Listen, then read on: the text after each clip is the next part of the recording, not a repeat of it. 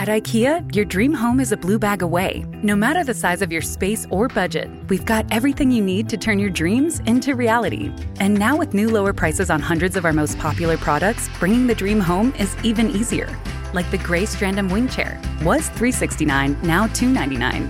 And the IKEA Plus 365 nine piece cookware set was $129.99, now $89.99. And hundreds more. Shop new lower prices at IKEA USA.com today. This is your invitation to plug into a lineup of Lexus electrified vehicles built at the intersection of performance and design, with a range of options to fit any lifestyle. A feeling this electric is invite only. Fortunately, you're invited. Experience the elevation of electrification and some of the best offers of the year on select models at the Invitation to Lexus sales event, now through April 1st. Experience amazing at your Lexus dealer. Inventory may vary by dealer. Are you concerned about equality and fair treatment for African Americans? Do you believe in a future where our communities are safe from both crime and overpolicing? President Biden's administration is making major decisions, and we need your voice to be heard. The proposed ban on menthol cigarettes is in its final stages of approval, and black and brown law enforcement executives have said it could have dire unintended consequences for African Americans. The clock is ticking. Call President Biden at 202 456 1414 and ask him to stop this proposed menthol rule. The ban on menthol could lead to an illicit market and increased crime in our communities. Call President Biden and demand that he halt the ban on menthol until there's a review of the investigative findings. Let's make sure that overpolicing and racial profiling come to an end. Call President Biden at 202 456 1414. Tell him to stop targeting African Americans with a menthol ban. Time is running out. This message is paid for by Alliance for Fair and Equitable Policy. The views expressed in the following program are those of the participants and do not necessarily reflect the views of Saga 960 AM or its management. Seeking truth and justice in a battleground of deception and corruption. This is The Richard Syrett Show. I want all of you to get up out of your chairs. I want you to get up right now and go to the window, open it, and stick your head out and yell, I'm as bad as hell, and I'm not going to take this anymore.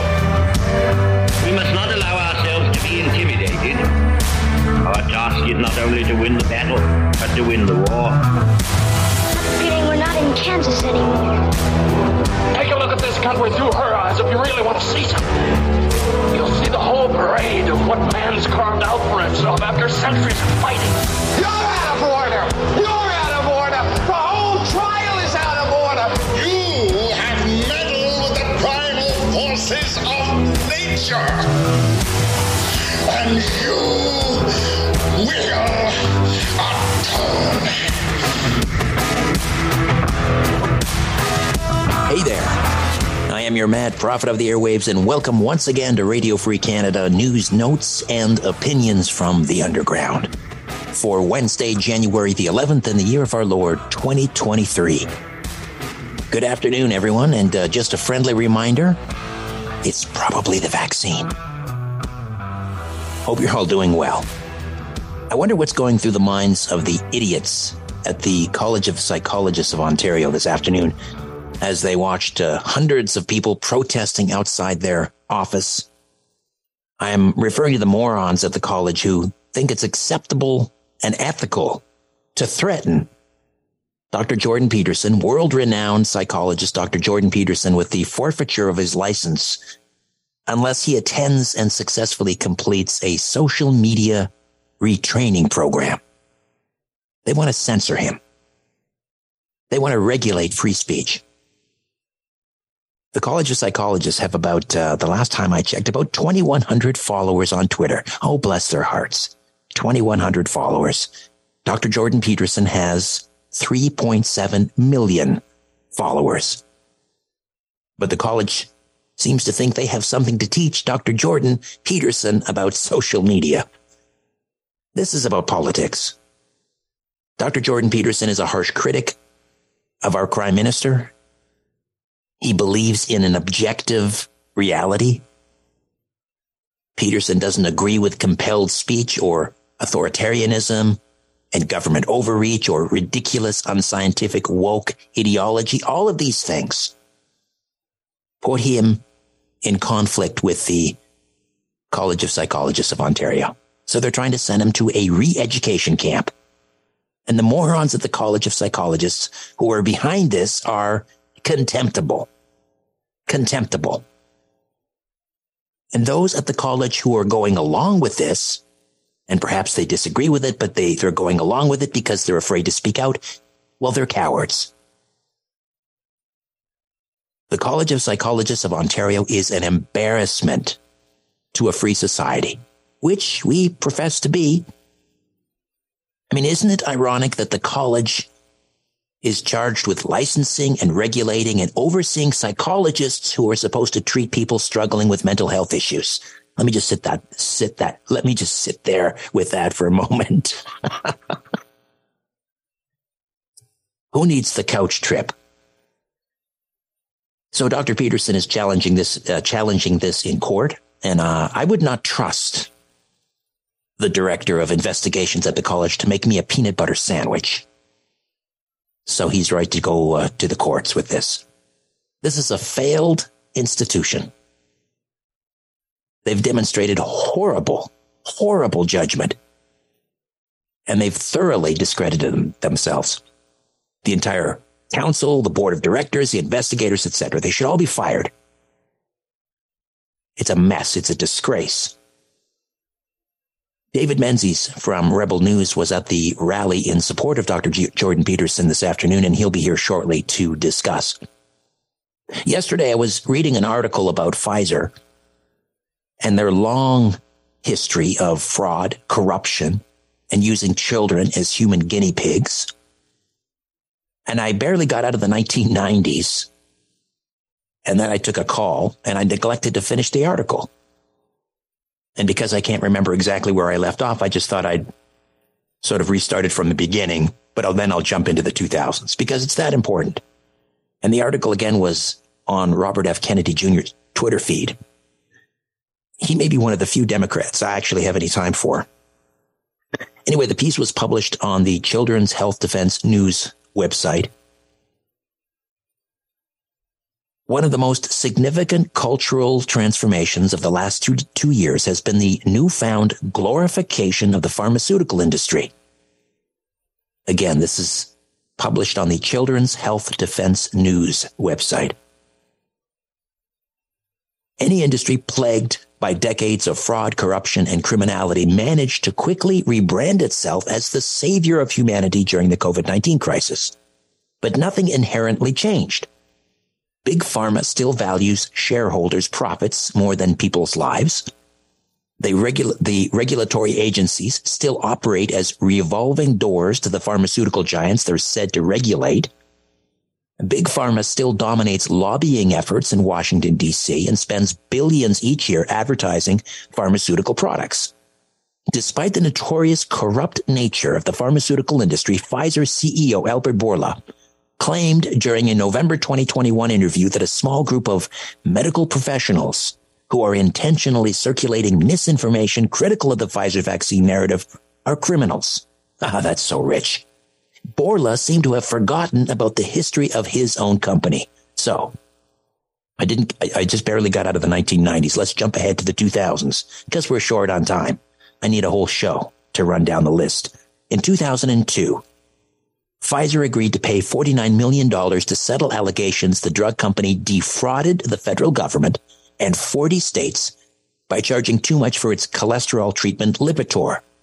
Lipitor had sales of $6.45 billion in 2001. In 2004, Pfizer agreed to plead guilty to two felonies and paid $430 million in penalties to settle charges it fraudulently promoted the drug uh, Neurontin. Neuron, uh, I can't pronounce it, but it's Neuro, Neuro, Neurontin, I guess, for unapproved uses. Pfizer agreed that it had aggressively marketed the epilepsy drug illicitly for unrelated conditions, including bipolar disorder, pain, migraine, headaches, and drug and alcohol withdrawal. Pfizer's tactics included planting company operatives in the audience at medical education events and bribing doctors with luxury trips. In 2008, the New York Times published an article entitled Experts Conclude Pfizer Manipulated Studies. Pfizer delayed the publication of negative studies, spun negative data to place it in a more positive light, and controlled the flow of clinical research data to promote its epilepsy drug, Neurontin. Pfizer discontinued its marketing program for Neurontin in 2004 after the drug became available as a generic. That same year, the company paid $430 million to settle federal criminal and civil claims that one of its subsidiaries had promoted the drug for unapproved uses. In 2009, Pfizer was fined $2.3 billion, then the largest healthcare fraud settlement and the largest criminal fine ever imposed in the United States. Pfizer pled guilty to misbranding the painkiller Bextra with the intent to defraud or mislead, promoting the drug to treat acute pain at dosages the FDA had previously deemed dangerously high. Getting the picture here? The government alleged that Pfizer had paid kickbacks to compliant doctors and also promoted three other drugs illegally the antipsychotic Geodon, an antibiotic uh, Zyvox, and the anti-epileptic uh, drug Lyrica. In 2009, Pfizer paid $750 million to settle 35,000 claims that its drug Rezulin was responsible for 63 deaths and dozens of liver failures. Rezulin's withdrawal from the U.S. market on March 21st, 2000 followed negotiations between the drug's manufacturer and the FDA. Senior FDA officials had long stood behind the drug, despite a mounting death toll and Rezulin's absence of proven life-saving benefits. The position of the FDA officials stood in contrast to their counterparts in Britain, where Rezulin was removed effectively on December the 1st, 1997. In 2010, Pfizer was ordered to pay $142.1 million in damages for violating federal anti-racketeering law by its fraudulent sale and marketing of, of uh, marketing of Neurontin for uses uses not approved by the FDA. The jury found that Pfizer's marketing of Neurontin violated both the Racketeer, Influencing and Corrupt Organizations Act and California's unfair competition law. I have to jump ahead because I'm out of time. In 2013, and I'm skipping some, some important things here, but in 2013, Pfizer agreed to pay $55 million to settle criminal charges of failing to warn patients and doctors about the risks of kidney disease, kidney injury, kidney failure, and acute uh, interstitial nephritis caused by its proton pump inhibitor, Protonix. In 2013, Pfizer set aside $288 million to settle claims by 2,700 people that its drugs, but that its drug Chantix caused suicidal thoughts and severe psychological disorders. The FDA determined that Chantix is probably associated with a higher risk of heart attacks. In 2014, Pfizer paid $35 million to settle a lawsuit accusing its subsidiary of promoting the kidney transplant drug Rapamune for unapproved, unapproved uses, including bribery, uh, bribing doctors to, to prescribe it to patients. According to New York Attorney General Eric Schneiderman, who led the probe, Pfizer got doctors to push the drug for unapproved uses, relying on, quote, misleading presentations of data. So there you go. I'm, I'm, I'm up to 2013. Still 10 years of corporate fraud and criminality to go, but I'm out of time. But we should trust Pfizer, right? They only have our best interests at, at heart, right? It's just like Neil deGrasse Tyson said the other day when he flew into a rage when asked why we should trust the vaccine. We have systems in place, he said. Sure. Sure we do. It's probably the vaccine. David Menzies from Rebel News is next with a report on the rally in support of Dr. Jordan Peterson, the Richard Syrett Show off and running for Wednesday, January the 11th. Keep your stick on the ice. We're back as the Richard Syrett Show continues on News Talk, Saga 960 AM. All right, welcome back. As I say, a protest, a rally, rather, a rally in support of Dr. Jordan Peterson took place this afternoon in front of the College of Psychologists of Ontario. I guess that's on Eglinton Avenue West and uh, the Menzoid David Menzies, Rebel News mission specialist, was there covering the uh, the rally, and he joins us now. David, how are you? Richard, I'm doing great. How about yourself? And Happy New Year, by the way. Happy New Year. You just made the cutoff because I was debating this the other day. I think I'm, I'm appointing January the 18th. That should be on the calendar. After January 18th, no more Happy New Year. So well, you're very generous, Richard, because I think Larry David says January 7th is the cutoff. So what does he know? what does he know? what has he ever done? All right. So set the stage for us, David, this this is uh, in front of the College of Psychologists of Ontario. On is it Eglinton Avenue e- uh, West or East in uh, Toronto? That's correct. Uh, 110 Eglinton Avenue West, Richard. Okay. And um, yeah, I guess talk about psychological warfare. Uh, a few hundred people uh, came out. I wish it was a few uh, thousand or a few hundred thousand because that's how dearly I feel about this issue, which, as you know, Richard, is freedom of speech. And as you've talked about on your show, uh, Dr.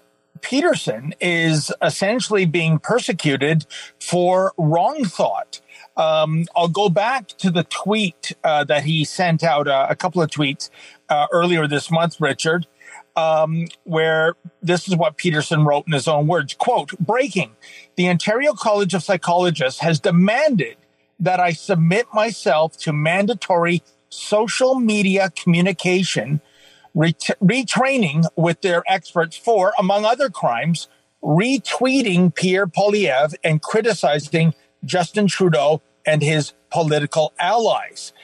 I am to take a course of such training with reports documenting my progress or face an in person tribunal and suspension of my right to operate as a licensed clinical psychologist. About a dozen people from all over the world submitted complaints about my public statements on Twitter and Rogan over a four year period out of the 15 million people who follow me on social media, claiming that I had harmed people, not them, with my views, end quote. So, Richard, what's so important here is that, you know, I understand why medical disciplines and, and, and lawyers have uh, colleges and regulating bodies. Uh, if there is some shenanigans with a, with a, with a lawyer, a psychologist, a psychiatrist, a doctor, etc., uh, in terms of improper behavior with a former or current client or patient. Well, yes, we all want that to be investigated. We don't want that kind of misbehavior to be allowed. But Richard, the misbehavior here by Dr. Jordan Peterson, one of the most keen minds on the planet, is political wrong thought.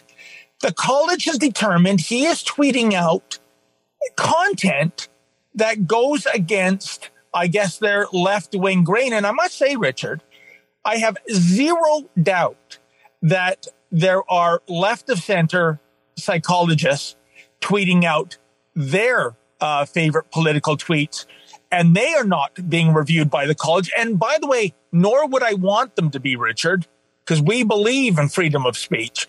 But it's a double standard if it's someone who's right of center, if it's someone who's pro Poilievre and anti uh, Justin Trudeau. What a disgrace this is. Right. I agree 100%. Uh, I'm, I'm, I'm sure the, the Politburo uh, over in uh, communist China or whatever they call over there and, and uh, North Korea, uh, they're, they're applauding the College of Psychologists in Ontario, but this is just a stain uh, and an embarrassment really for any free society. And we're supposed to be a free society. I mean, they've just completely gone off the rails with this. We'll, uh, we'll take a quick time out. David Menzies is with us, mission specialist with Rebel News and host of the Rebel Roundup scene Fridays at 9 p.m. Eastern, rebelnews.com. Back with more on the rally in support of Dr. Jordan Peterson right after these. Let's get back at it on News Talk Saga 960 AM. It's the Richard Syrett Show. The College of Psychologists of Ontario is persecuting world renowned Dr. Jordan Peterson. They are trying to uh, censor his political views. They're trying to send him to a re education camp. He's going to fight it in court. Meanwhile, there was a rally in support of Dr. Peterson held uh, this afternoon at the uh, office of the uh, College of Psychologists of Ontario on Eglinton Avenue in Toronto. David Menzies is with us, Rebel News mission specialist, host of the Rebel Roundup, seen Fridays at 9 p.m. Eastern on Rebel News. Uh, so you said there were hundreds of uh, people in attendance at this rally. What was the mood of uh, of the uh, people in the rally?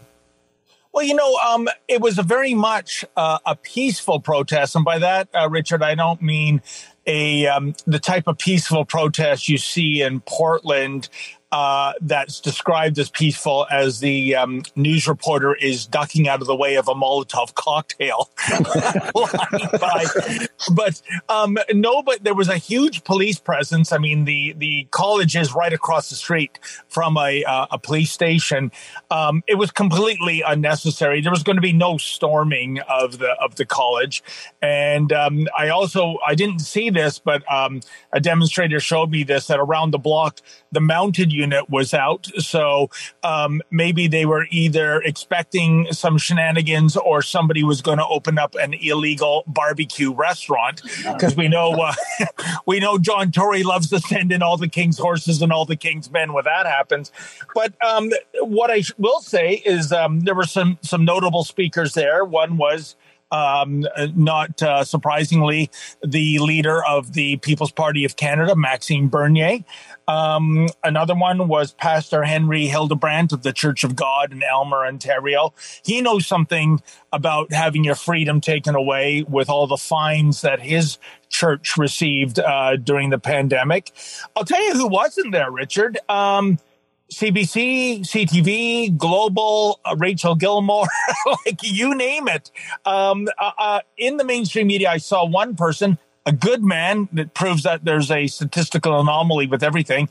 That would be Joe Warmington of the Toronto Sun. And I fully trust Joe will give uh, a fair report in tomorrow's newspaper. But isn't it amazing that something are you concerned about equality and fair treatment for African Americans? Do you believe in a future where our communities are safe from both crime and over policing? President Biden's administration is making major decisions, and we need your voice to be heard. The proposed ban on menthol cigarettes is in its final stages of approval, and black and brown law enforcement executives have said it could have dire unintended consequences for African Americans.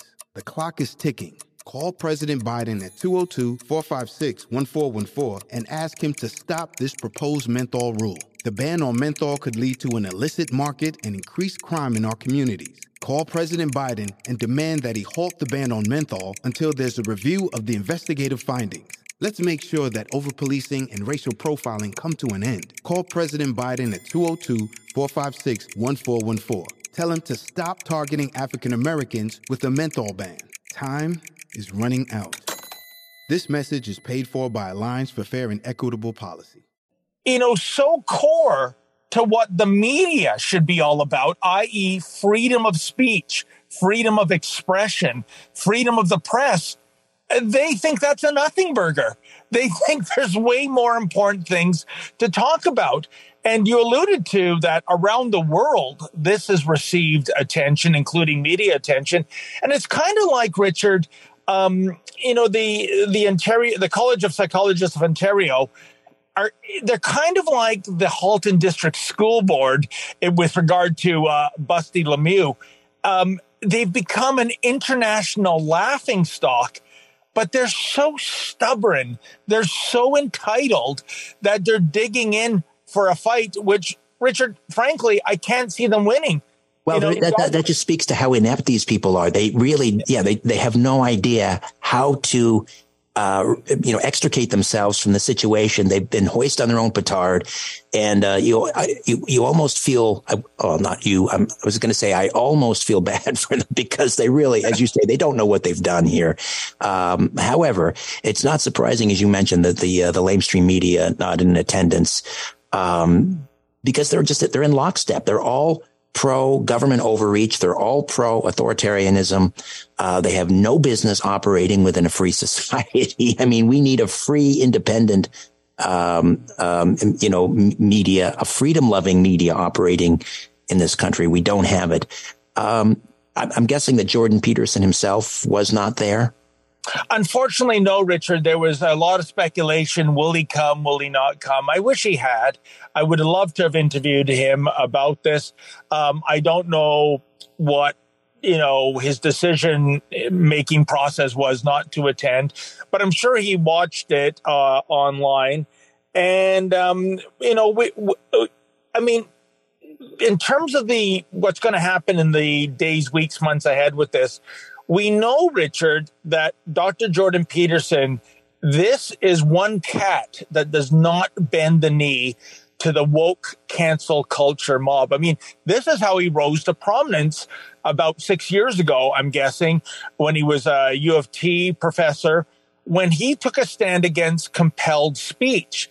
He was not going to refer to all the spirit unicorns on campus as Zer and here, whore, and all that other mumbo jumbo, phony baloney pronoun nonsense. Um, and what was the end result? Well, a couple of bestsellers, um, a speaker in demand the world uh, over. So, um, taking a righteous stance has proven very good uh, for Jordan uh, Peterson, I would say, ethically, morally, and even economically. Did anyone from the Kremlin, I mean the uh, the college, uh, uh, address the the rally? Oh, that, was a premature April Fool's joke. no, I would have. They had a um, a whole battalion of police blocking the entrance. Uh, nobody was getting in or out, as it would appear. And I assume they were curled up in the fetal uh, position, um, you know, probably looking from their ivory tower. Oh, gracious, uh, what are these great unwashed masses saying? Well, what are these chants about freedom? Uh, no, no, no, Richard. Uh, they're, they're sitting this one out. They don't like to get their hands dirty. In true, uh, entitled, authoritism fashion.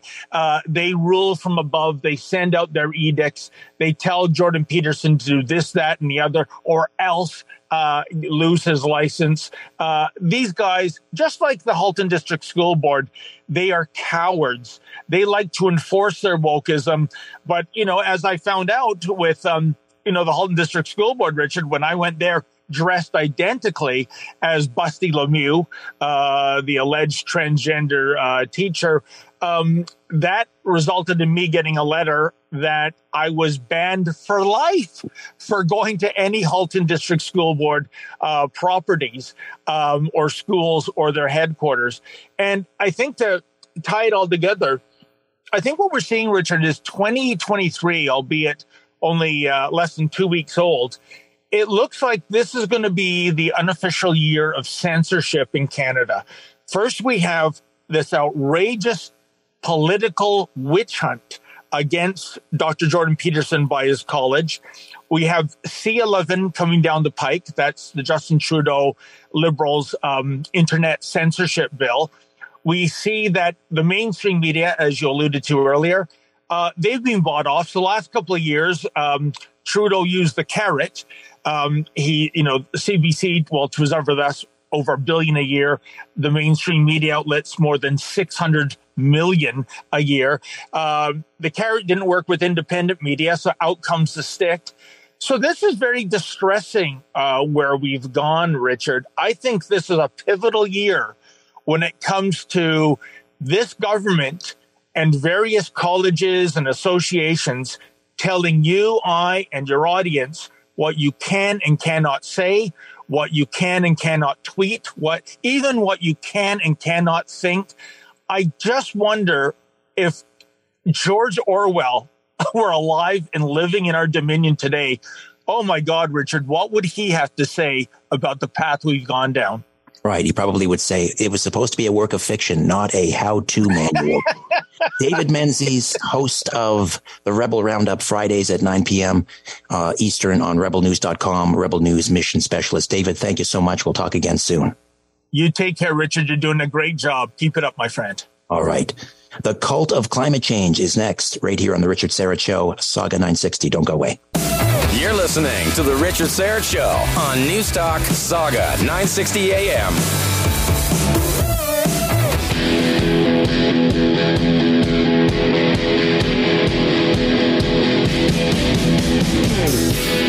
The Cult of Climate Change on The Richard Syrett Show. This is a disturbing uh, trend. Mainstream media outlets, 60 Minutes on CBS, The New York Times, The Atlantic, uh, profiling and giving a lot of time and space to Malthusians, anti humanists, people who uh, advocate for depopulation. So a couple of weeks back on uh, New Year's Day, in fact, 60 Minutes interviewed none other than Paul Ehrlich. He's Stanford University biologist. He's 90 years old now. He's responsible for that uh, piece of fiction back in 1968 called The Population Bomb. And he made all of these dire predictions. The world is running out of food. We're overpopulated. We, you know, it's, there's going to be millions and millions of people starving to death. It all turned out to be absolutely false. But what's going on with this trend? And um, here to provide some insights also to tell us a little bit more about Paul Ehrlich and how he's been wrong about just about everything he's ever written about. Tony Heller, founder of realclimatescience.com. Hey, Tony, Happy New Year. How are you? I'm good, Richard. How about you? I'm very well. Thank you. Did you happen to see the, uh, the Paul Ehrlich interview on 60 Minutes? Um, no, I don't watch television, but I wrote about it. Yeah. So just, uh, I mentioned the population bomb, but just give people a little bit of uh, insight into who Paul Ehrlich uh, is. Well, he um, in 1969, the um, New York Times ran an article about discussions uh, involving Paul Ehrlich and the United Nations about poisoning the food and water supply of third world countries in order to sterilize the population and prevent population growth. So this has been in the works for a really long time um, with the United Nations, the New York Times, Paul Ehrlich, and some portions of academia to try to reduce the world population by any means possible, um, ethical or unethical, mostly unethical, of course. Right, and China's one one baby policy actually apparently was was inspired by Paul Ehrlich. I wouldn't be surprised. Yeah, he predicted around 1970 that the oceans would be dead by 1974 um, that food and water rationing would be widespread in the United States by 1980. He, he's had a pretty incredible record of being wrong about everything he's ever said. But, you know, like the, the 60 Minutes is still citing him as an authority, um, despite the fact that he's been consistently wrong, which seems to be a common pattern these days. Right. Um, he predicted again in the 1970s, hundreds of millions of people will starve to death in spite of any cash program embarked upon now. He said at this late date, nothing can prevent a substantial increase in the world death rate. Here's how wrong he was. The world's crude death rate per 1,000 people fell from 12.9 in 1965 to 1970 to 8.1 in 2020 to 2025. That's a reduction of 37%. Famines, which were once common throughout the world, have disappeared outside of war zones. The world produces um, uh, record amounts of food. Hundreds of millions of people didn't starve to death in the 70s or thereafter. Quite the opposite. The world's population rose from 3.5 billion in 68 to 8 billion in 2022. Uh, all right, Tony, we'll take a quick time out when we come back. We want to talk about some good news. Despite all the gloomy headlines, our planet is getting cleaner and healthier. Tony Heller, founder of realclimatescience.com is here as we push back against the cult of climate change on the Richard Syrett Show on Sauga 960. Back to the conversation on the Richard Syrett Show. News Talk, Sauga 960 AM. Welcome back. Tony Heller is with us as we push back against the cult of climate change. He's the founder of realclimatescience.com. Interesting piece on a, a website called bigthink.com. Uh, uh, Tony written, um, well, I'm not sure who the, uh, the, I guess the, the editorial staff put this together, but the headline is, despite gloomy headlines, our planet is getting cleaner and healthier. And uh, one of the key takeaways has to do with the fact that air pollution is plummeting across the developed world. Tell me about that. Well, I, have been involved in the environmental movement for over 50 years. You know, and 50 years ago, we did have serious environmental problems in the United States. Um, air pollution was terrible. Um, cities like Los Angeles and New York, they, there were some days the air was so thick with smog, it was dangerous for a lot of people to go outside. Um, you couldn't see across the Grand Canyon on a lot of days back in the 1960s and early 70s because of pollution from uh, coal fired power plants in the region. Um, there was terrible water pollution. Lake Erie was nearly dead from water pollution. So there, we had very serious environmental problems 50 years ago, which we addressed. Um, the air is much cleaner now. The water is much cleaner now. We've made a lot of progress, but unfortunately, the environmental movement has been hijacked by the the climate scamsters. Right, right.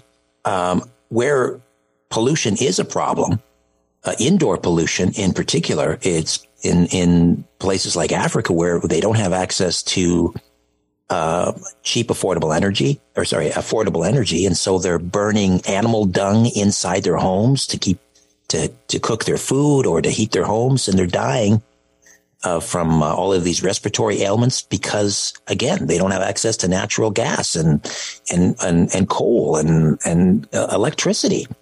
Nobody talks about that. Yeah, the uh, you know the, the, that other article you sent me about the New York governor wanted to ban um, natural gas stoves for cooking, and people in in developing countries would love to have natural gas stoves because right now, as you mentioned, they're burning dung, they're burning wood. Uh, millions of women are dying prematurely in those countries precisely because they don't have access to natural gas which here in New York and in other parts of the West, governments are planning to shut down these clean, reliable sources of energy. Right. Uh, yeah. Joe Biden wants to to ban natural gas stoves. Uh, Governor Hochul, she wants to ban gas, natural gas furnaces. So I don't know what she wants. I mean, just think back a couple of weeks when Buffalo got slammed with that huge winter storm. She doesn't want new homes to have gas furnaces uh, what does she want people to heat their homes with? Yeah, you know, Barack Obama, you know, owns a $20 million home on the beach in, in Massachusetts, and he applied for a permit for a 5,000 gallon propane tank on the property. You know, he's not putting up a wind turbine. He's not putting up solar panels. He's using fossil fuels because he knows they're reliable to, um, to heat, to keep the home warm and for cooking. That's exactly what these Democrats want to deny um, the rest of the population from having. Tony, I'm just on your website, realclimatescience.com, and um, reading here about, and I was sort of half joking about this the other day when, when not joking, but there were all of these. Well, we, we know the um, the litany of uh, young, otherwise healthy uh, adults collapsing, uh, athletes collapsing, clutching their heart uh, f- collapsing on the basketball court or the tennis court or the football field. Um, and I was half joking that, you know, the left, uh, they, they know definitely that it's, uh, it's not the vaccine. So they're blaming climate change and, and things like racism. That's why young people are dying of heart attacks and strokes. Uh, I know that you've written about this on the, uh, on, uh, the website, realclimatescience.com about, um, uh, climate change to blame for all of these uh, heart attacks and strokes in young people.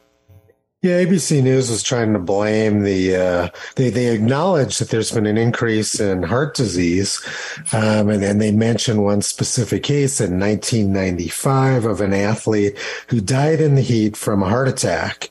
And then so they tried to extrapolate that out to the thousands of recent deaths of athletes um, due to heart issues. Um, you know, including just this past a week or two ago in January, an NFL athlete collapsed with a heart attack on the field. Or did they want us to believe that the weather in January is too hot for athletes to survive now? The, the, the whole premise is absurd.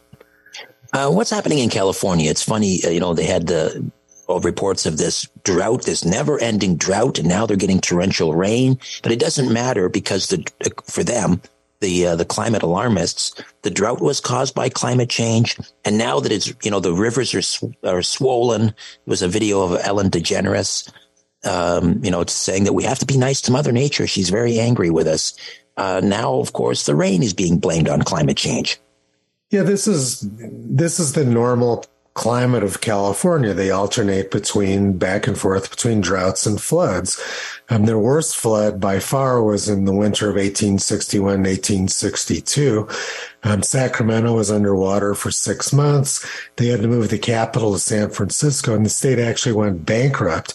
And this was followed immediately by a three or four year long drought, which largely wiped out the cattle industry in Southern California. Um, in 1966 1977, California was having a terrible drought, which was once again immediately followed by massive flooding for which lasted for several years. Um, I remember going to Southern California during spring break of 1978.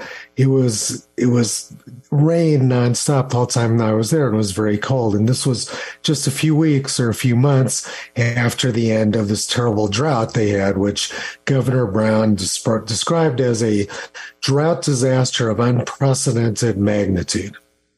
There you go. So all is normal in California. Tony Heller, founder of realclimatescience.com.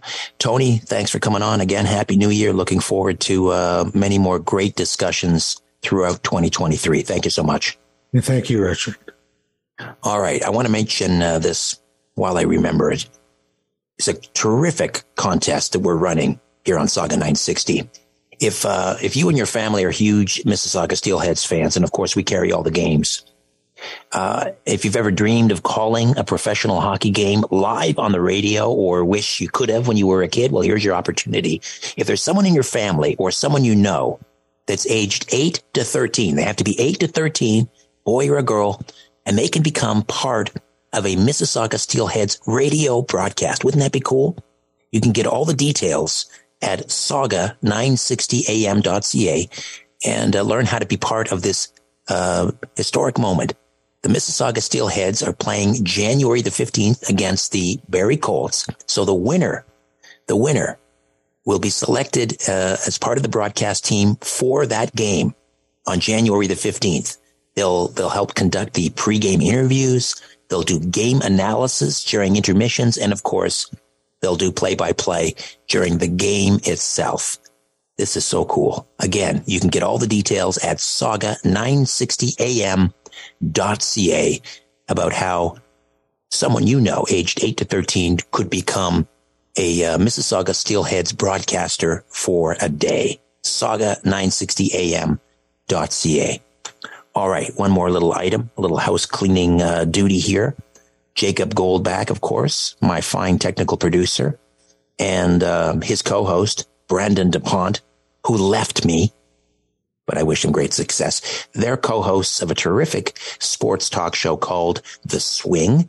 Normally, normally they're on Mondays at 7 p.m., but they're going to be on tonight at 7 p.m. because there was a hockey game on Monday. Is that right? No, there was something on Monday. There was a basketball game. That's right. The 905 Raptors played on Monday, so you were preempted.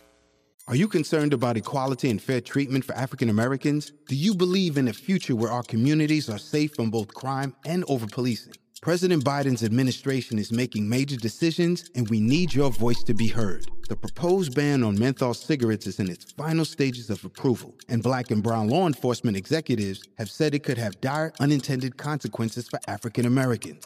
The clock is ticking. Call President Biden at 202 456 1414 and ask him to stop this proposed menthol rule. The ban on menthol could lead to an illicit market and increased crime in our communities. Call President Biden and demand that he halt the ban on menthol until there's a review of the investigative findings. Let's make sure that overpolicing and racial profiling come to an end. Call President Biden at 202 456 1414. Tell him to stop targeting African Americans with a menthol ban. Time is running out. This message is paid for by Alliance for Fair and Equitable Policy. So you'll be on tonight, The Swing, with Jacob and Brandon, 7 p.m. right here on Sauga 960. All right, hour two of the Richard Syrett Show awaits. Michael Wilkerson, the author of Why America Matters, will be here with 12 predictions for 2023. We'll also hear from Keean Bexte independent journalist and editor in chief of the Counter Signal, regarding the uh, uh, the persecution of Dr. Jordan Peterson. And Andrew Lawton will also be here. Andrew will talk about Deputy Prime Minister Chrystia Freeland will be attending the World Economic Forum's annual meeting in Davos next week.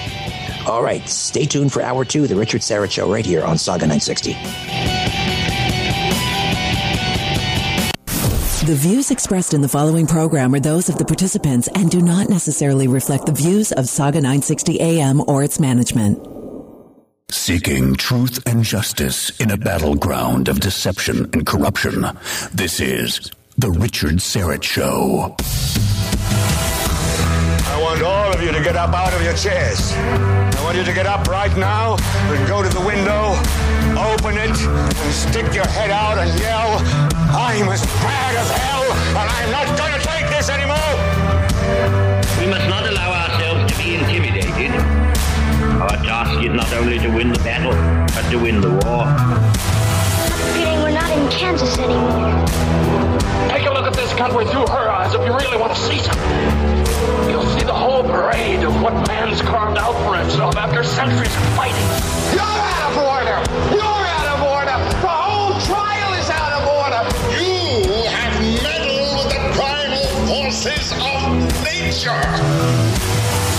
And you will atone.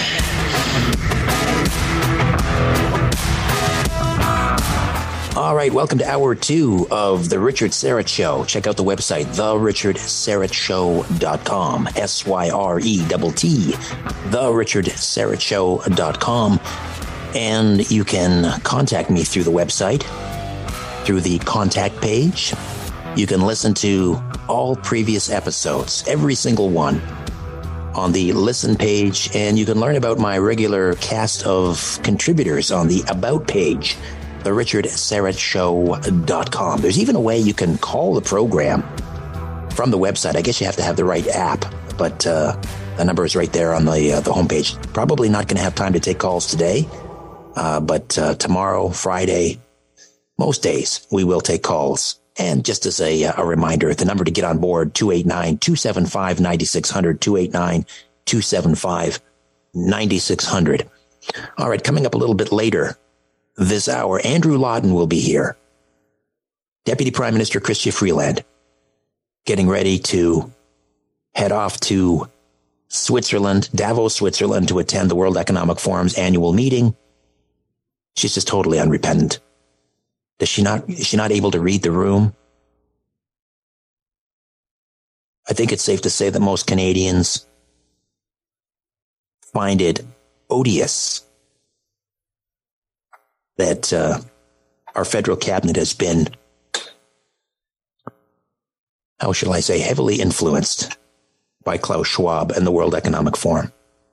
She has no business going there. Their values, the values of the World Economic Forum, do not align with our values. Did Klaus Schwab recently say people shouldn't be allowed to have cars, private automobiles? private property. And yet there she goes and she's still sitting on their board of trustees. Should not be allowed. All right. We'll also check in with Keean Bexte, editor in chief of the Counter Signal. And we'll continue to talk about Dr. Jordan Peterson being persecuted by the College of Psychologists of Ontario. They've threatened to revoke his license unless he stops bashing Prime Minister Trudeau. And uh, as we'll learn for Keean Bexte, it's personal. He's got an interesting story to tell about uh, Dr. Jordan Peterson. All right, 2022, a year of surprises. I think we're well aware of that. Not nice surprises.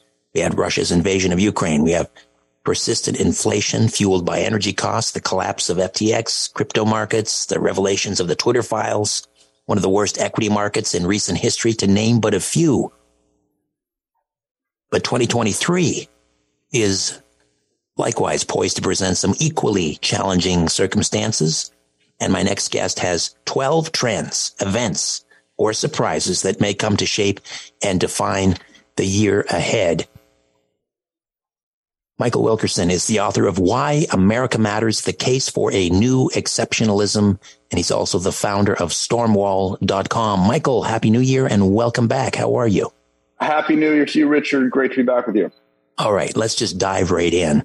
Um, inflation. What's, what, what, do you foresee in 2023 with regards to uh, inflation?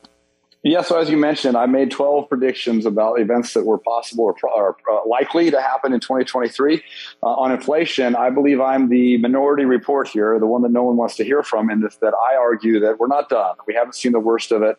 Uh, that, uh, speaking here, the U.S. market CPI is likely to return somewhere between 8 and, and 12 percent notwithstanding the fact that it's come down. You know, there's a lot of factors going on here, but the underlying issues that drove inflation to begin with which is out of control monetary policy, the tripling of the US dollar supply. Uh, that, hasn't been addressed. Uh, running deficits, uh, our, our, debt, and you know this monstrous expansion of our government. And at the same time, on, the, on a global scale, you've got China reopening, which is going to create all sorts of demand for all sorts of things. So you're going to get cost push inflation uh, that is going to keep pressuring consumers' wallets, unfortunately we often associate inflation with with growth, but this is a different yeah. this is a different type. This is inflation plus unemployment, stagflation.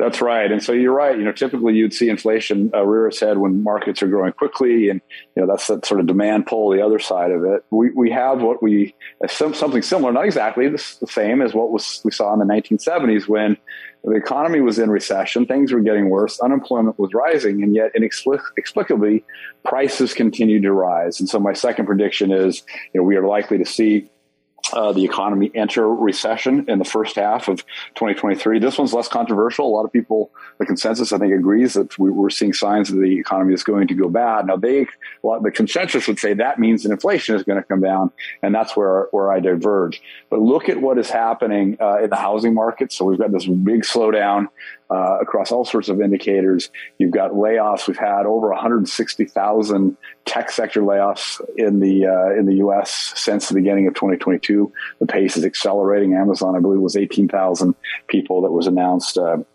just last week, so I think we're, we're we're heading into a pretty difficult time, and uh, and the, you mentioned inflation plus uh, unemployment. You add up those two things together, you get what's called the misery index, which is a pretty uh, apropos phrase for you know those combined statistics, and uh, we haven't seen this in a while. But there's a risk that those two things start going up into the teens on right. a combined basis. Yeah, some of us are old enough to remember Jimmy Carter, the Carter administration. I think that's maybe when when they started to first use the misery index, and then on top of that, with Jimmy right. Carter, you had you had inflation, you had unemployment, and then you had the energy crisis under Jimmy Carter. Well, we've got a, an energy crisis happening in Europe right now now where people are in Germany, for example, venturing into the Black Forest to chop wood to heat their homes. What's uh, what's going to happen uh, this winter and and beyond in Europe vis-a-vis the energy crisis? you know, there were a lot of concerns over the course of the summer and early fall that uh, we would see massive issues in Europe. Two things happened. One, they were able to to fill up their the surplus their supplies of gas, and secondly, so far the winter has not been as bad as expected. But I argue that we are not out of the woods yet uh, on the energy crisis, especially in Europe. Well, why why is that? Again, just like I talked about with inflation, the underlying causes of the crisis haven't been addressed. We had countries all over Europe abandoning their traditional sources of energy strength uh, in order to uh, pursue this sort of uh, green utopia. Um, and let's get take a couple examples. You know, Germany, which is the, the largest economy, um, basically gave up on its world class and clean, cleanest in the world coal industry to pursue a green future that involved gas from Russia, their historical enemy. That has proven to be a massive strategic folly that they're trying to now undo, but it's a little, you know, it's going to take them years to, to uh, recover from it. And similarly, France, which has the best in, best in the world nuclear power capabilities, but similarly, over the last few years, we're slowly in a process of decommissioning and moving away from nuclear power.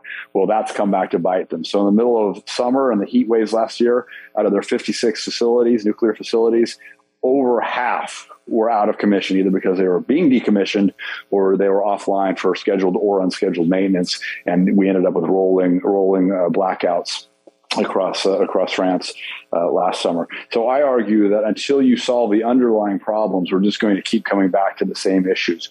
All of these wounds are self-inflicted, Richard. I mean, just just also in North America, you know, we have such an abundance of of resources here. Uh, but if we don't exploit them, if we don't use them, uh, we may find ourselves back in a similar situation as you described in the 1970s. Precisely. Uh, Germany's chancellor came to Canada cap in hand looking for our natural gas, and our prime minister couldn't see a business argument to sell liquid natural gas to Europe. It would have meant a third of a trillion dollars, that contract. Um, no business argument. Uh, Michael Wilkerson is with us, author of Why America Matters, the case for a new exceptionalism. He's also the founder of stormwall.com. Just about a minute and a half here before we break, Michael. So we, we, we were talking about uh, the energy crisis in Europe. What is this going to mean for the energy markets? So I uh, argue that oil is going to continue its bull run. Oil and energy markets generally.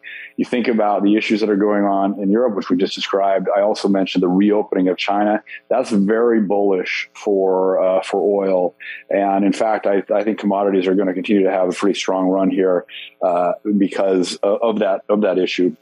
China's reopening will impact the entire uh, commodities complex and uh, and gold as well. Why gold? It turns out that uh, the central banks around the world are aware of what's going on with the fiat currencies. Places like China, India, uh, and and Russia and elsewhere have been stockpiling gold, and central banks as quickly and as quietly as they can.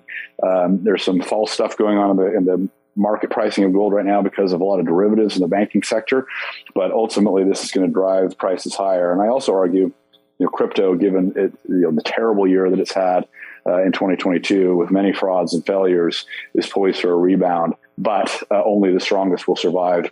Bitcoin, uh, Ether, etc. A lot of these altcoins will fall away.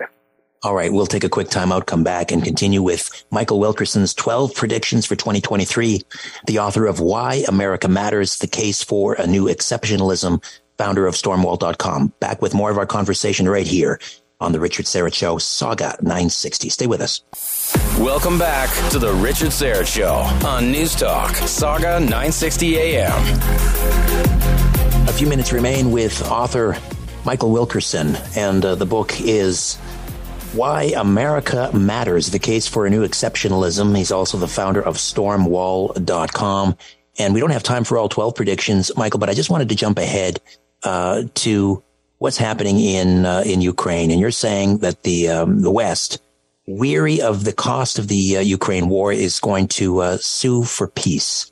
So, uh, you think the United States, Europe are going to, to pull Zelensky aside and say, "That's it, we're done. The uh, the, the, the money taps uh, are turned off." So the first thing I have to say to to just describe this is that I do not believe the narrative that we are getting in the mainstream media around how the war is progressing. Uh, I think we're pa- painted a very rosy picture of Ukraine's resi- resilience, resistance, and of course, what's happened in Ukraine is a terrible thing. You feel terribly for the citizens of that nation. But I don't think we're being told the truth. I think the the, the war is going actually badly, uh, and as a result, all of this money that's being put into it is going to go one of two ways: either risking a further escalation with more NATO involvement, and we're seeing that ratcheting up right now.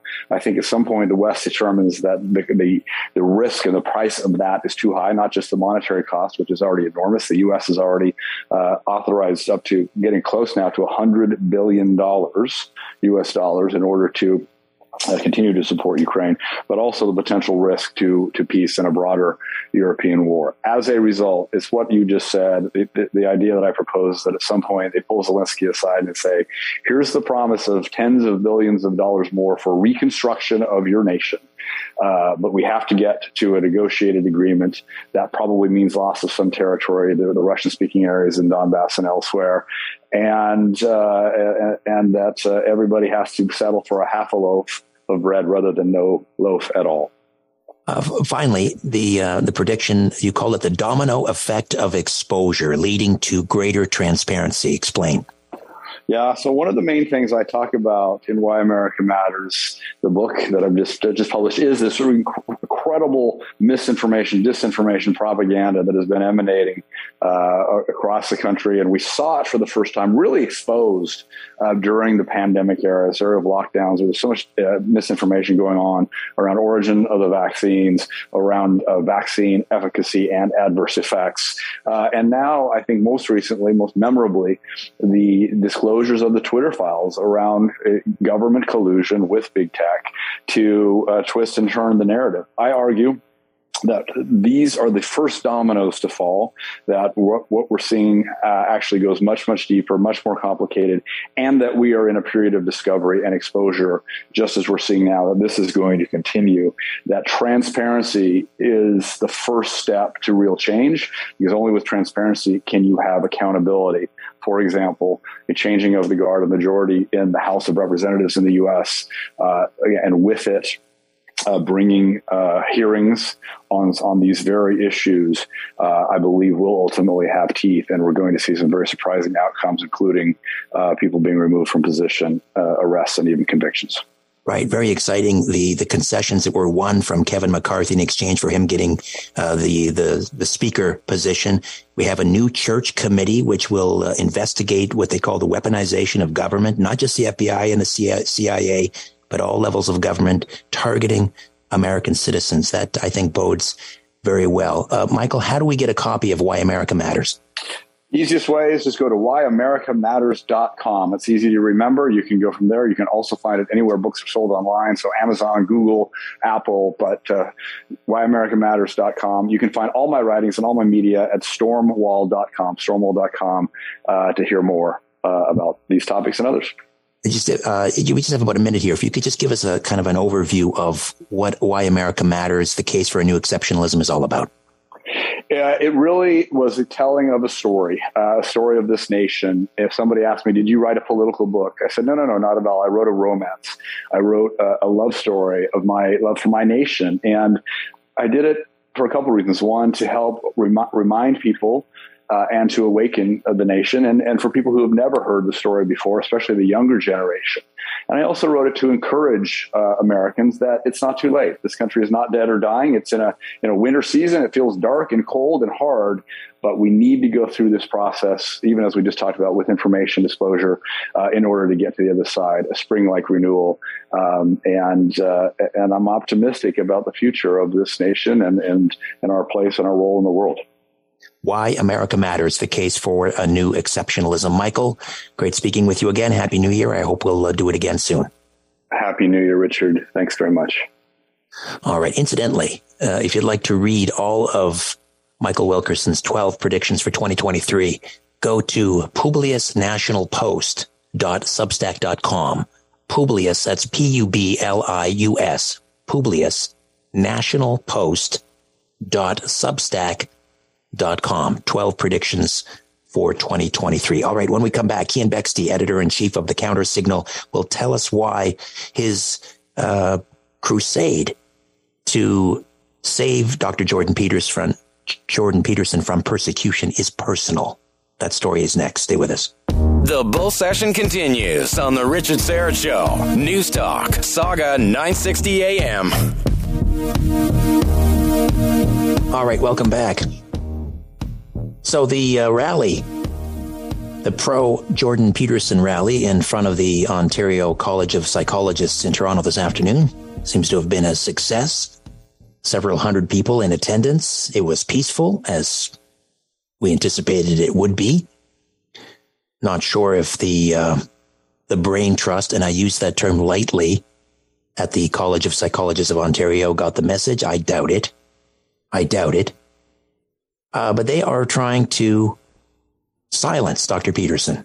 This isn't about uh, his conduct as a licensed psychologist in the province. This is about his political views. This is about the fact that he believes in an objective reality.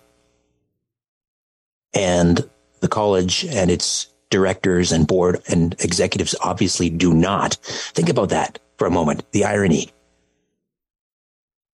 their their job is to oversee and license psychologists who are there to help people struggling with mental health issues. And the college board doesn't seem to understand that there is such a thing as an objective reality. Just let that sink in for a moment. Well, Keean Bexte is an independent journalist, editor in chief of the Counter Signal. And for him, this is personal, and he's here to tell us why we don't have Keean Bexte. Are you concerned about equality and fair treatment for African Americans? Do you believe in a future where our communities are safe from both crime and over policing? President Biden's administration is making major decisions, and we need your voice to be heard. The proposed ban on menthol cigarettes is in its final stages of approval, and black and brown law enforcement executives have said it could have dire unintended consequences for African Americans. The clock is ticking. Call President Biden at 202 456 1414 and ask him to stop this proposed menthol rule. The ban on menthol could lead to an illicit market and increased crime in our communities. Call President Biden and demand that he halt the ban on menthol until there's a review of the investigative findings. Let's make sure that overpolicing and racial profiling come to an end. Call President Biden at 202 456 1414. Tell him to stop targeting African Americans with a menthol ban. Time is running out. This message is paid for by Alliance for Fair and Equitable Policy. Uh, well, we're going to try and get Keean Bexte on the program, hopefully. Okay. Why don't we open up the phone lines then at 289 275 9600? 289 275 9600. Maybe you'd like to weigh in on the persecution of Dr. Jordan Peterson. 289 275 9600. The persecution of Dr. Jordan Peterson at the hands of the, the board, the executives, the director, the director of investigations at the College of Psychologists of Ontario. What do you make of all this? 289 275 9600. I'm just going to open up my call in studio as we speak. So excuse the typing. All right. There we go. We are ready to take your calls. 289 275 9600 289 275 9600. Coming up a little bit later, Andrew Lawton will be here, journalism fellow at True North, and we'll talk about Deputy Prime Minister Chrystia Freeland. Despite all of the, well, she, she simply does not read the room, I would say. Nor does the Liberal uh, Party. I think people are very upset with the kind of influence that Klaus Schwab, who is clearly a villain, he is not a good guy. His values do not align with ours. So for her to be heading over there to retain, to retain her position on the board of trustees for this odious organization, again, like the College of Psychologists, she is beyond contempt. Beyond contempt. 289 275 9600. All right, I want to play this for you. Is that, home? we may have a call coming in actually. Or is that you, Jacob? No? Okay, let's try. Let's see who's here. Hello there. Hello, this is Al. I'm calling about the topic of uh, the persecution of Jordan Peterson. Yes, thank you. Yes, turn your radio off, please, because we're in delay. Turn off your radio. Oh, yeah. And, yeah, thank you. Go ahead. Sorry about that. Hi, Richard. Um, yeah, I was just uh, wanted to kind of make the point that unfortunately it's, I guess, nothing too new, uh, especially for Ontario. Uh, I'm sure you're probably aware of like the persecution of all of the dissident doctors in Ontario, like Dr. Patrick Phillips. He was a regular um, and, in the show. Absolutely, I'm, I'm familiar. Yep. Um, and then also, I think it was the the I guess the legal board um, had kind of a, a, similar situation. I don't think there was any high profile, um, I guess, people involved, but they had the similar um, like the compelled speech forcing them to make diversity equity statements that I think Jordan, Dr. Peterson pointed out himself. To just, uh, I just want to kind of make the point that we got to keep eyes out of all of these regulatory boards that seem to be very ideologically captured. Hundred percent. They are they are murdering their own reputations. They are totally undermining our faith and our trust in all of these institutions, whether it's the College of Phys- Physicians and Surgeons, whether it's the, the College of Psychologists, whether it's the school boards. Um, mm-hmm. they're just murdering their reputations. And um, we, we have to 20, we have to make 2023 the year that, that um, people became awake and started to stand up and started calling out this, this um, odious behavior on the parts of, uh, on the part of these um, individuals and organizations and licensing agencies and, and so forth. Thank you very much for the call. Great to hear from you. All right. When we come back, perhaps we'll have Keean Bexte or we'll just keep the uh, the phone lines going 289-275-9600 289-275-9600 the richard syrett show back with more after these just having a little chin wag on the richard syrett show news talk sauga 960 am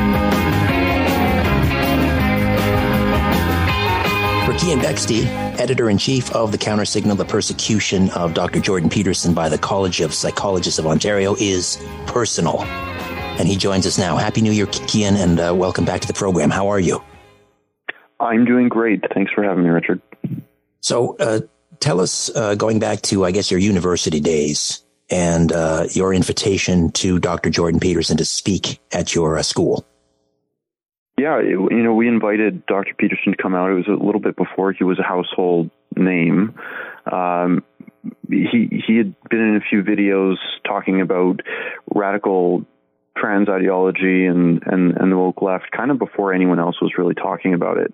Um, so that was inspiring to us as conservatives on campus. But when we brought him out, we were we were pretty overwhelmed with the response, the amount of people that showed up to to, to listen to him, uh, but also to ask um, ask the doctor questions about everything in their lives, ranging from suicides of close friends that they were dealing with to um, personal issues between family members and, and family members who were being sort of brainwashed into this this transgender ideology and they, they saw them losing their sister and actually a few of them broke down into tears in front of Dr. Peterson as he was answering their questions and sort of giving them an impromptu um, an impromptu psychology session therapy and it, it, it was really fascinating to watch uh, because you know he was giving he was giving access to people uh, he was giving therapy access to people uh, and professional access to people to, to, in ways that they never would have had access before.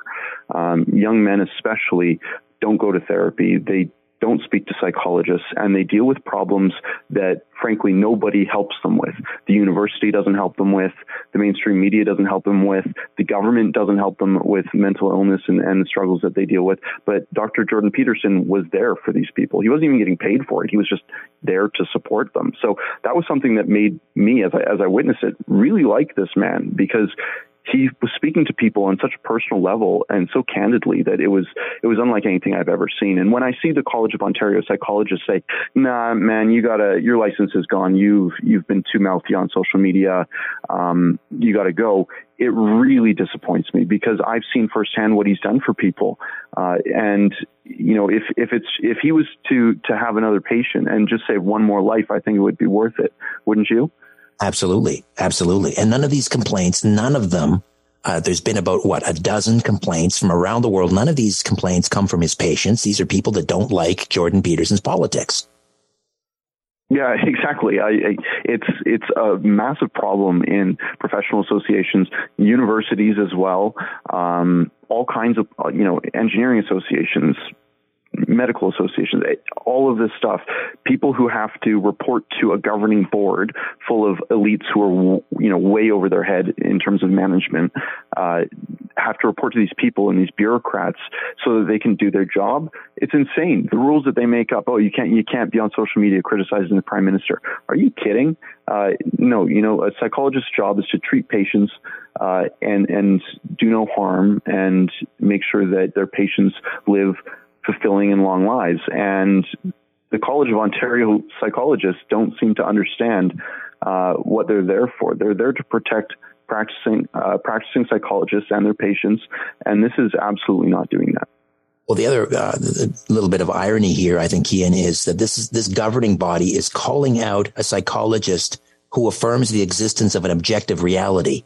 So, what mm-hmm. business do they have handing out licenses when they don't understand that there is an objective reality.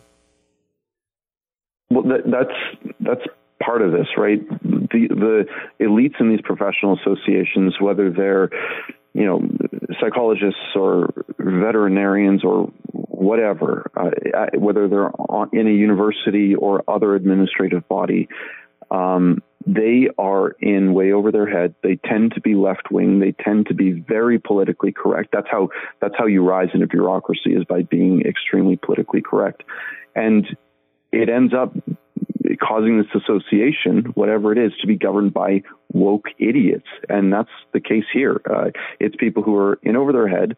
Um, they're they're woke and they hate, they have a bone to pick with just uh, they have a bone to pick with Jordan Peterson for reasons completely outside of uh, professional ones. It's all political.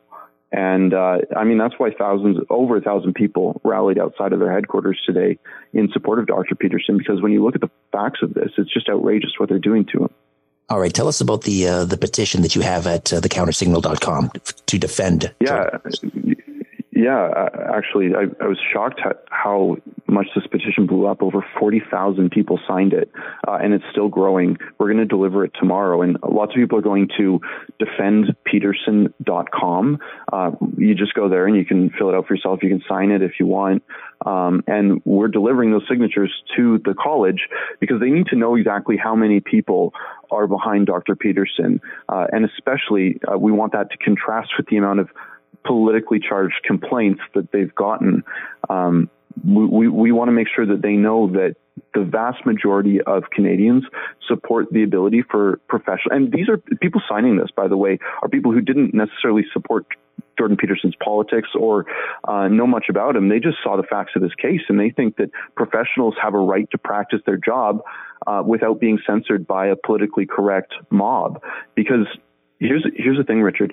They come for Jordan Peterson first, uh, then they realize they can do it. Then they come for everyone else. I mean, they frankly they they, they are doing it to other people. But if we if we don't draw the line in the sand and say no, you're not coming for our our jobs because we don't agree with woke politics. Um, where, where will we draw the line if not here? So people are people are making their voices heard, uh, and we're we're helping them do that by delivering this petition tomorrow. And yeah, it's a it's a defendpeterson.com is a really easy URL for people to sign in.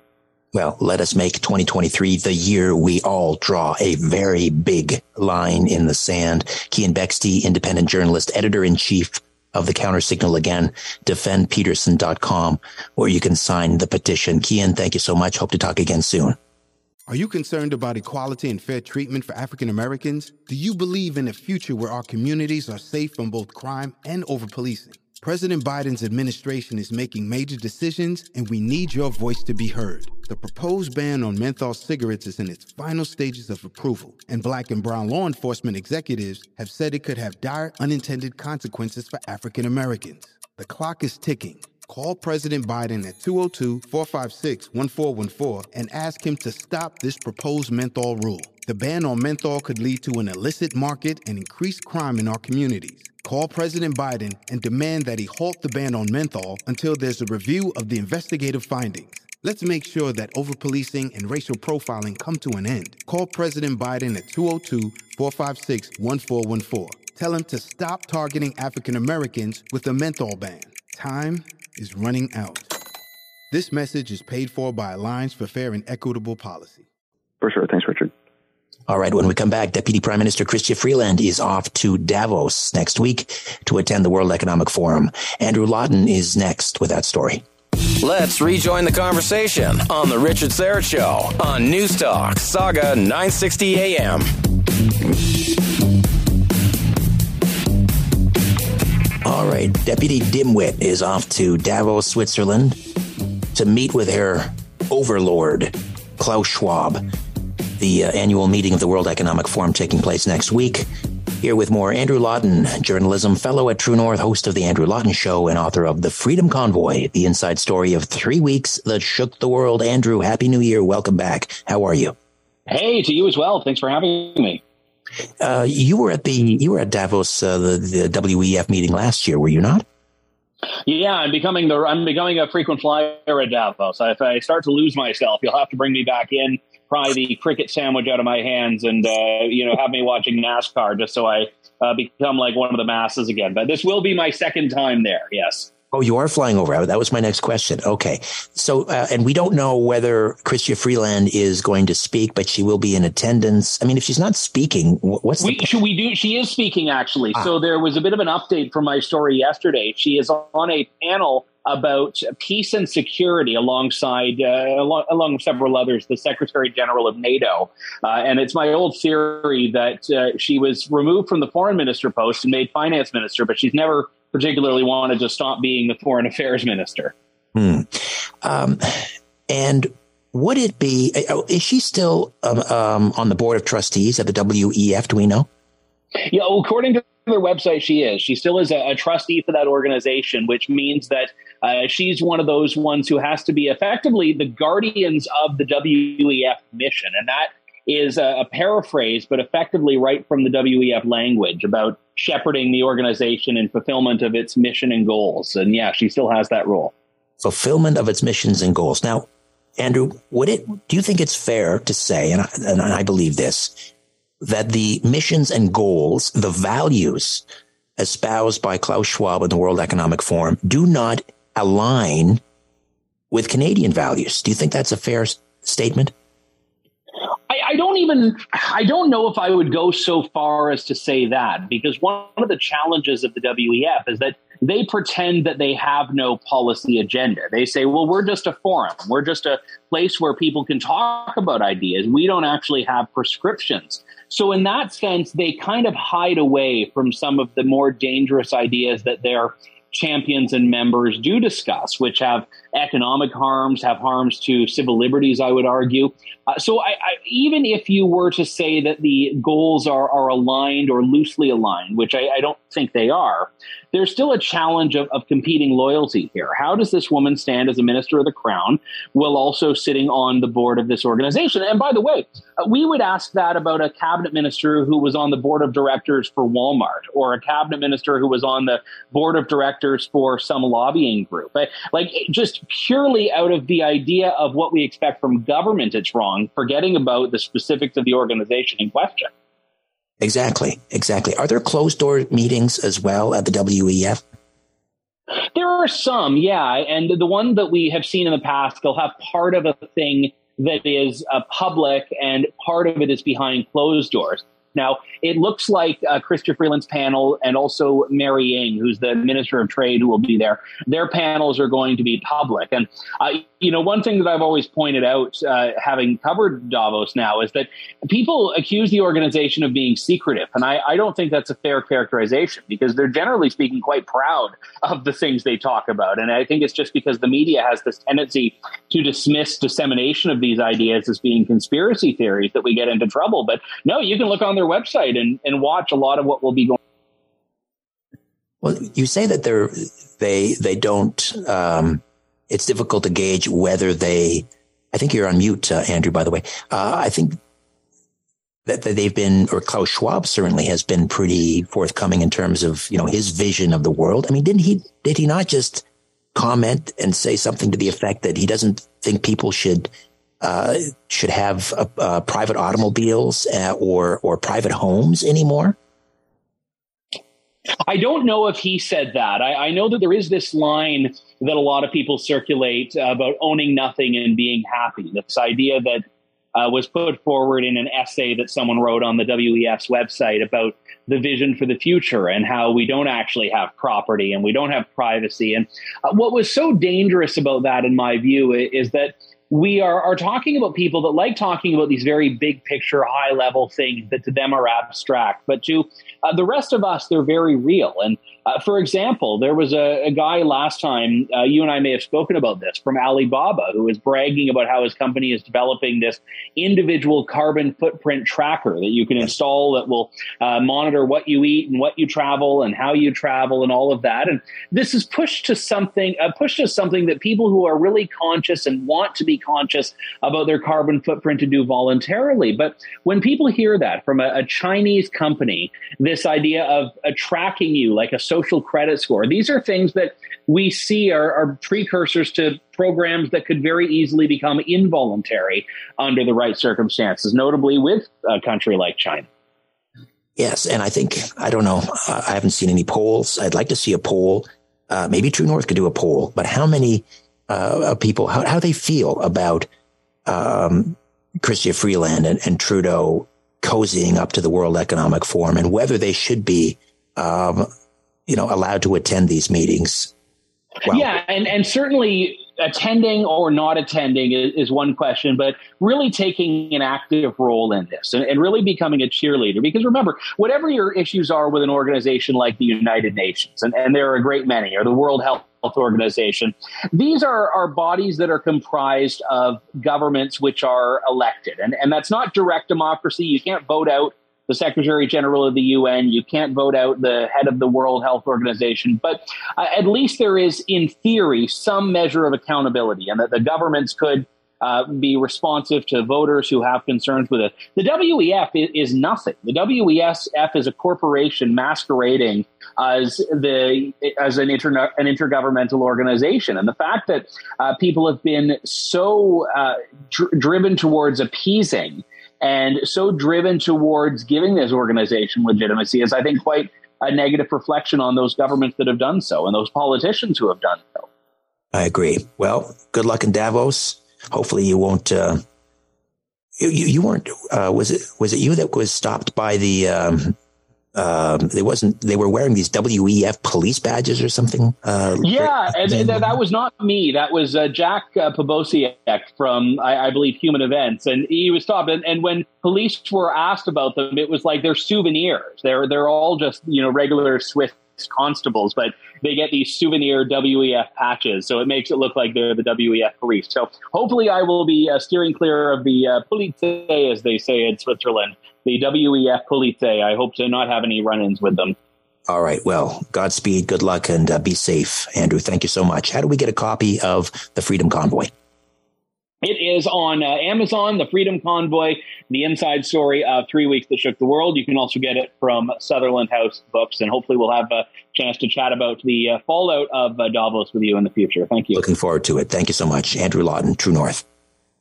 All right, that's it for me. My thanks to Jody, Declan, and Jacob. I'll be back tomorrow to do it all over again. God willing, I'll speak with you at four. Don't be late. Until then, I remain unbowed, unbent, unbroken.